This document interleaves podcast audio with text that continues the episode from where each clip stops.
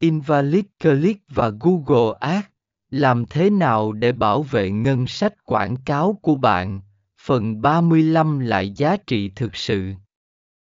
Ngân sách quảng cáo của bạn có thể bị tiêu pha một cách không hiệu quả, và tiền đó có thể được sử dụng để mục tiêu đúng đối tượng mục tiêu thực sự.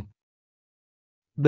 Đánh mất cơ hội kết nối với đối tượng mục tiêu Invalid Click không chỉ tốn tiền mà còn khiến bạn đánh mất cơ hội kết nối với đối tượng mục tiêu.